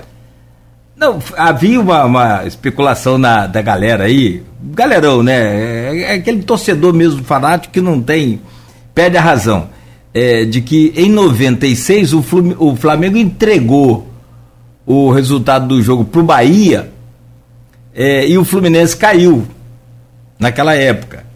E aí o Fluminense ia dar o troco agora, que logicamente, né, a gente que já está mais tarimbado aqui, isso não tem absolutamente nada a ver, não faz não faz parte de nenhum contexto de um, de um, de um time, de um clube realmente de futebol sério. É, mas assim, é, eu, eu, quando o, o fala aí no, que não arrisca, é que, que, que arrisca que o Palmeiras é campeão, eu respeito, eu entendo e acho que ele tem muita razão sim. Mas, cara, é que futebol não tem lógica, é que futebol não vence sempre o melhor. E aí eu fico preocupado, dando uma de botafoguense, que até, até para torcer para o Botafogo com aquela gênio do Botafoguense é complicado. Mas assim, eu fico analisando aqui o, o, o, o preto no branco, né, o que está na escrita. O Palmeiras, Aloysio, enfrenta o Fluminense, que eu, eu não acredito nessa história de, de, de colocar juniores. Pode até ser, eu acho que o júnior do Fluminense talvez seja pior do que o, melhor do que o, o titular, se bobear, aquela garotada de Xerém, e tem o Cruzeiro. Então vamos lá. O Botafogo tem Cruzeiro e Inter, mas o Botafogo, eu vou descartar dessa hipótese aqui, por, por tudo que você falou aí, analisou muito bem. Um time que quer ser campeão não toma um gol aos 54 minutos do segundo tempo, nem dá uma, uma pancada nessa bola, joga pro mato, tira, dá um fura essa bola, faz qualquer negócio, mas tira daqui, cara, não é brincadeira. É, é, não é só um campeonato, é, é o campeonato. Né? Enfim, então vou tirar o Botafogo aqui, vou, vou levantar uma hipótese para você também, e, e, e, é o que eu penso. Aí você pode contestar, analisar. O Atlético joga contra o São Paulo e joga contra o Bahia. Tecnicamente, tecnicamente, o, o, Atlético supera esses dois aí, na minha humilde opinião, disparado. Então, se o Palmeiras tiver um tropeço, por exemplo, contra o Fluminense, ele corre sérios riscos de perder aí esse troféu para o Atlético Mineiro. Essa é a grande, eu acho que a grande pegada é essa. Agora, vou dizer para vocês, posso dar um, uma, uma arriscada aqui, falando do outro lado da tabela. O Cruzeiro também, para mim, hoje é o quarto rebaixado. Ah, mas o Cruzeiro tem 45, o Santos tem 42, 43 e o Vasco tem 40 e. Voltei aí? Voltou. Tá. E o Vasco tem 42. 42 o Vasco. Tá, horrível isso aqui. Caiu de novo. Peraí. Eu caí ou o Vasco? Você tá pior que o Botafogo, né? Tô. Tá, tô mais apagando do que aceso. Vamos lá então. ouvindo sua voz, ah, então vamos lá. Então repetindo, o Vasco tem 42, Santos 43, o Cruzeiro 45. Só que o Vasco pega o Grêmio e o Red Bull, Grêmio jogando bola ontem contra o Goiás, rapaz, dá vontade de botar no vestiário e dar uma coça. O Santos tem o Atlético Paranaense e tem o Fortaleza. E o Cruzeiro, velho, tem o Botafogo e tem o Palmeiras. Então, se for na lógica, eu estou colocando na lógica, que não, a gente sabe que não existe, mas se for na lógica, o Cruzeiro hoje tem mais chance de cair do que esses outros dois, o Santos e Vasco. Então eu fico aqui esperando domingo para dizer a você se o, o Atlético ou o Palmeiras vence esse. Eu tenho dúvida, eu não aposto, não. Eu não aposto. E já na, no, no descenso lá, eu aposto no, no, no, Cruzeiro, que tem grande chance de, de, de perder essa competição, de, de cair para a segunda divisão. É, eu não sei não, porque o, o Vasco aí também, os são, né, dois também que estão lá na ponta da tabela, né? Então, e o Vasco também tem dado seus vacilos, né? Vamos ver como que vai ser. Mas a situação do Vasco é bastante complicada é, ainda, né? Por conta dos próximos jogos. Porque o Vasco pega Grêmio e pega o Red Bull, né? Que são times que estão lá na, em cima da tabela também. E né, com, a, com vaga para Libertadores e tal aí em jogo. É, então é tenso. A situação do Vasco não vai ser fácil não, mas vamos torcer, né, para que, afinal, que todos os times cariocas permaneçam na, na primeira divisão, né? Vamos ver como que vai ser esse resultado até a final. Bem, não sei se vocês têm mais alguma coisa para colocar, mas eu acho que na semana que vem com certeza a gente vai voltar a falar aí de, de, de futebol. É... Então a Luz aposta na vitória do Palmeiras já, já eu acho, eu acho que o Fluminense na, na, na vitória já no próximo domingo e aí no, na conquista do título acontecer. Você ia falar o que do Fluminense? Rapaz, a pior coisa, a pior coisa pro Palmeiras, a melhor coisa pro Palmeiras, sabe foi o quê? Foi o 3x0 do Atlético no Flamengo. Sabe por quê? Se o Flamengo tivesse chance real, tem matemática, tivesse chance real de ganhar o campeonato. E eu dizer que. O Fluminense podia, podia, é, podia usar isso. Com, com, com, o Palmeiras. Como o Flamengo está praticamente sem chance real, tem matemática, não tem real, é capaz do Fluminense fazer o um jogo duro com o Palmeiras. Então, o Palmeiras foi ruim, o Atlético tem que açapar do Flamengo. Futebol, né? É aquela história, se, 51 minutos você faz um gol com 53, 54, você toma outro gol, é futebol também. Né? Sei lá. Não, e, e com o empate o Palmeiras já é campeão, né? Não é? Ou não? Ainda não. Depende do resultado, depende do jogo. Aí vai depender, é. Principalmente do, do, do Botafogo da 63, Botafogo tem 63. Todo mundo com 63, é. É. Todo mundo. Só que. Para finalizar esse assunto, vocês são 9, 8 já. Hum. É, Botafogo, sem sombra de dúvida, uma campanha primorosa no primeiro turno. O Atlético de Filipão, Paulinho e Hulk, sem sombra de dúvida, campanha primorosa no segundo turno. Mas pontos corridos, equilíbrio. Ponto corrido não é Copa do Mundo, que você faz sete jogos muito bem e vence a Copa. Copa do Mundo é, que é, é, é, é, é campeonato longo. Entendeu? Então, é, o Palmeiras, é sem sombra de dúvida, não é o melhor elenco, o melhor elenco do Flamengo, mas é sem sombra de dúvida o time mais equilibrado tem, tem no futebol brasileiro. E outra coisa, o futebol é sempre muito subjetivo, né? Porque futebol tem muita coisa. Cara, quer analisar futebol objetivamente, vê os números. Olha o que a Abel, esse português, conquistou no comando do Palmeiras nos últimos quatro anos, cara. O cara conquistou tudo, cara. Tudo, ano a ano. Falando nem de paulista, não. Falando de brasileiro, Copa do Brasil, Libertadores. Pô, é impressionante. Entendeu? É marrento, é chato, é, se acha mais do que é. Mas, pô, o currículo dele é inegável. É inegável, assim, não tem o que falar. Você olha pro número, não tem o que falar. É igual ficar, ficar falando, pô, eu perdi pra Croácia, ah, que Croácia não tem time, papapá, popopô. Eu fiquei quieto. Terei a decisão terceiro quarto lugar, Croácia terceiro lugar, porque perdeu a decisão final. Eu falei, olha só, dos 14 jogos da Copa do Mundo, a Croácia perdeu dois. 14 jogos da Copa do Mundo. Perdeu a final para a França em 2018 e a semifinal para a França do Mbappé em 2018 e a semifinal para a Argentina de Messi em, 2020, em, 2000 em 2022.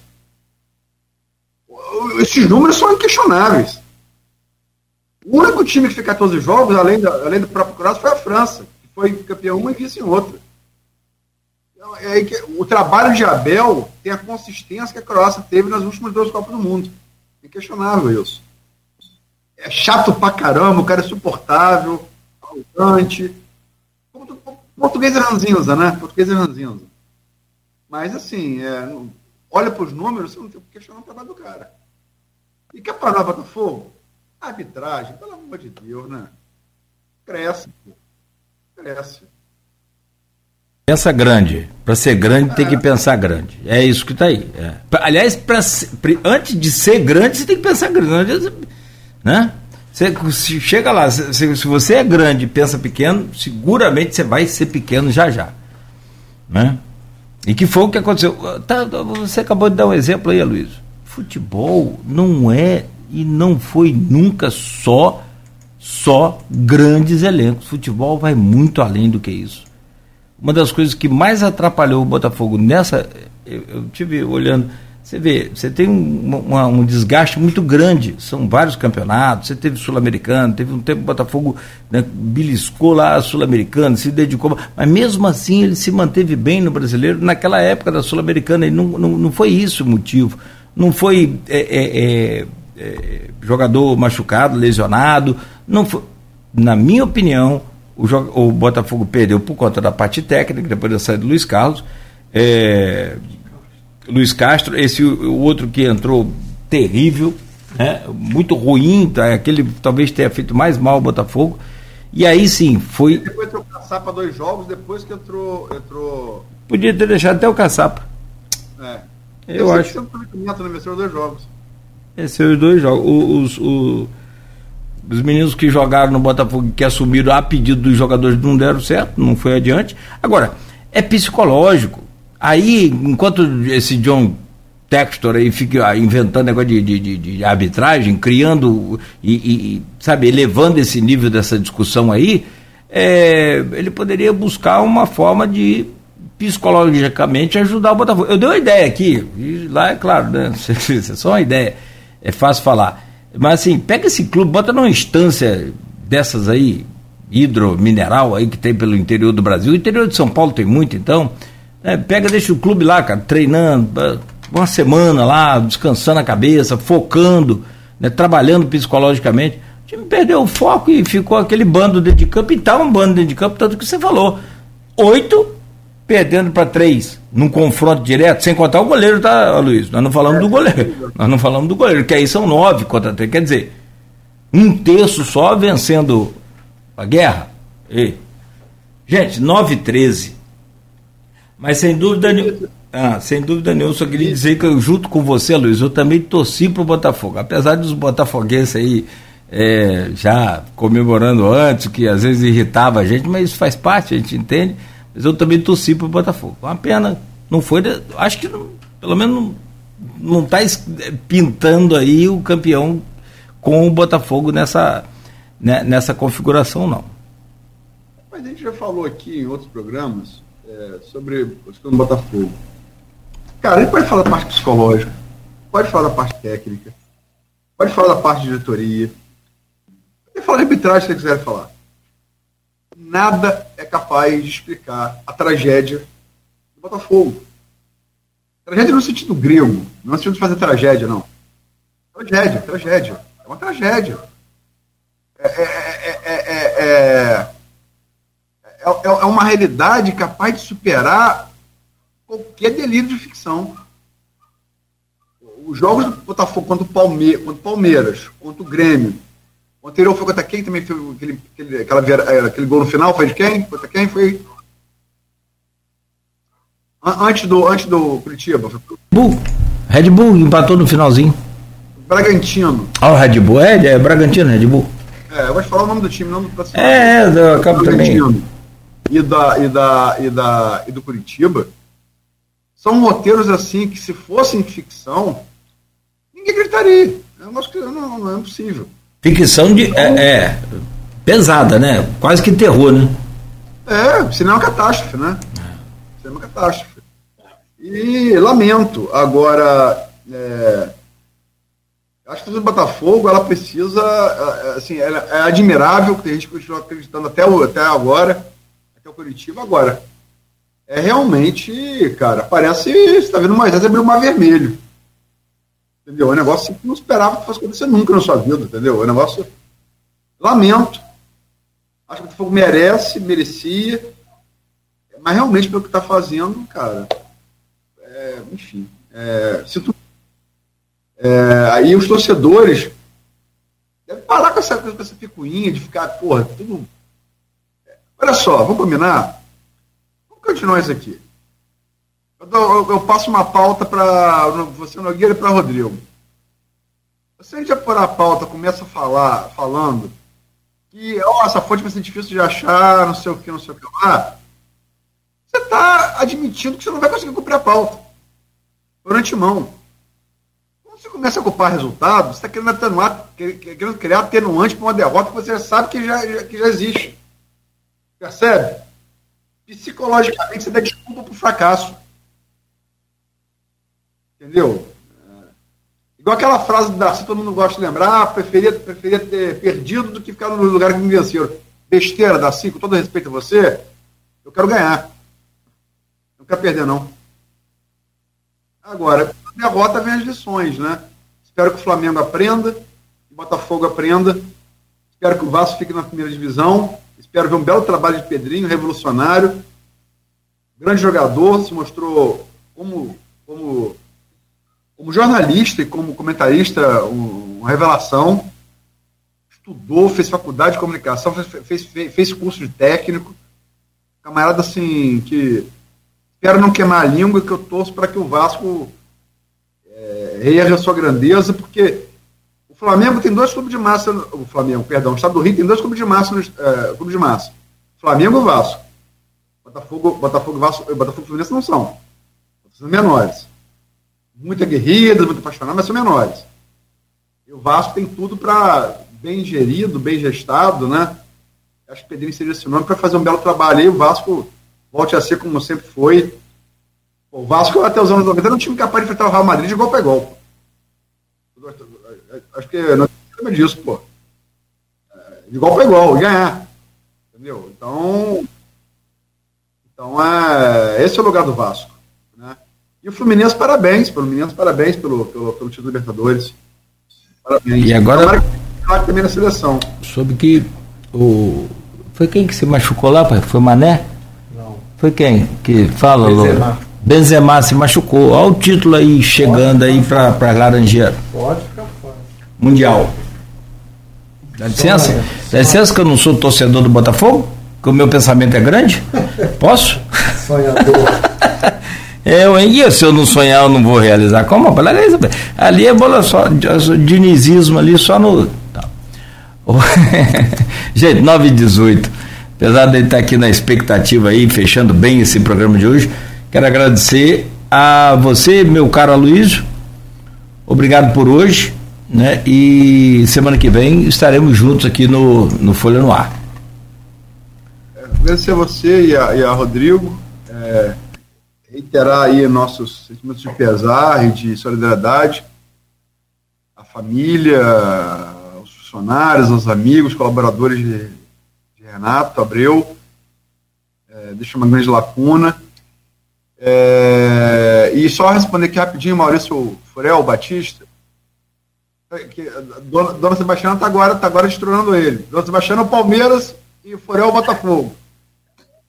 O, o, o ouvinte 001 aqui do programa. Né? É, mas ele pergunta aqui. É, um abraço, Furel. Um abraço, um beijo, Dona Sebastiana.